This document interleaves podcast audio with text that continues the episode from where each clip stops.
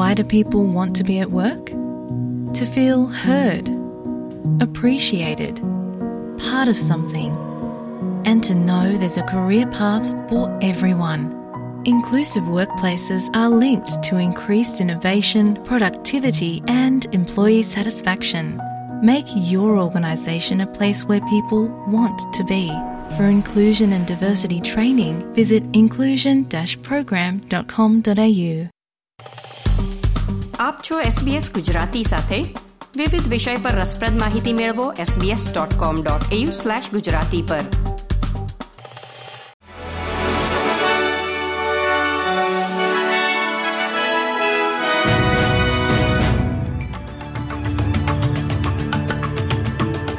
નમસ્કાર.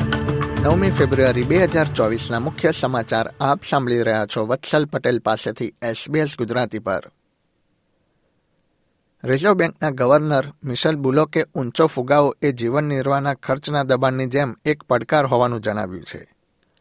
બુલોક હાલમાં કેનબેરામાં સંસદીય સમિતિ સમક્ષ હાજર રહીને વ્યાજદરના નિર્ણયો અંગેના પ્રશ્નોનો જવાબ આપી રહ્યા છે. રિઝર્વ બેંક ઓફ ઓસ્ટ્રેલિયાએ આ સપ્તાહની શરૂઆતમાં તેના વ્યાજદરને ચાર પોઈન્ટ પાંત્રીસ ટકા પર યથાવત રાખ્યો હતો. જ્યારે ફુગાવો ઘટી રહ્યો છે ત્યારે તે દેશની સર્વોચ્ચ બેંક દ્વારા લક્ષ્યાંકિત બે ટકાથી ત્રણ ટકાના સ્તરથી ઉપર છે.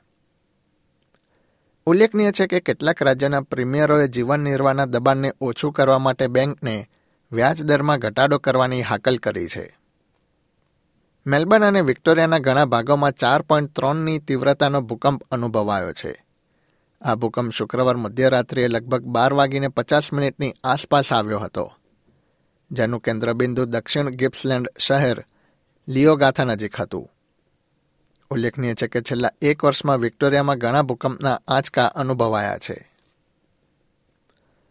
રિજનલ ઓસ્ટ્રેલિયા ઇન્સ્ટિટ્યૂટ દ્વારા કરવામાં આવેલા નવા વિશ્લેષણમાં જાણવા મળ્યું છે કે પ્રાદેશિક મકાનોના ભાવ વિક્રમી સ્તરે પહોંચી રહ્યા છે, જેની સરેરાશ કિંમતો છ લાખ પાંચ હજારથી વધી ગઈ છે.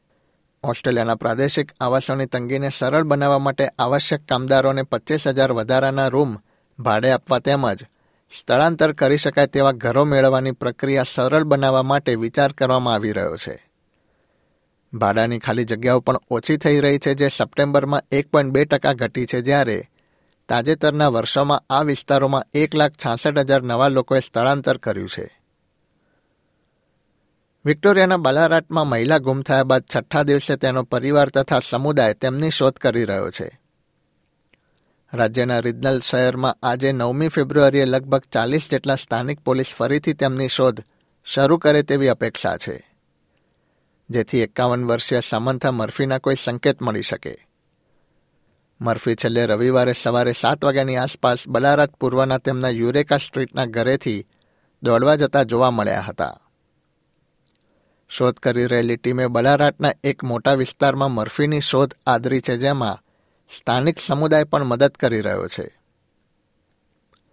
રમતના સમાચારોમાં, ઓસ્ટ્રેલિયાએ બેનોનીમાં રમાયેલી રોમાંચક સેમીફાઇનલમાં પાકિસ્તાનને માત્ર એક વિકેટથી પછાડીને અંડર નાઇન્ટીન ક્રિકેટ વર્લ્ડ કપની ફાઇનલમાં સ્થાન નિશ્ચિત કરી લીધું છે. જ્યાં રવિવારે તેનો મુકાબલો ભારત સામે થશે.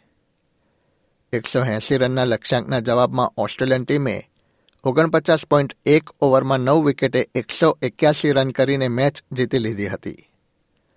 અગાઉ પ્રથમ સેમીફાઇનલમાં ભારતે યજમાન સાઉથ આફ્રિકાને હરાવીને ફાઇનલમાં પ્રવેશ કર્યો હતો.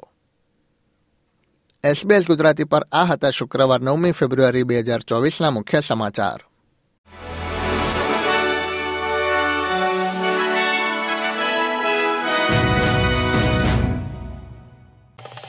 લાઇક શેર કોમેન્ટ કરો. એસબીએસ ગુજરાતીને ફેસબુક પર ફોલો કરો.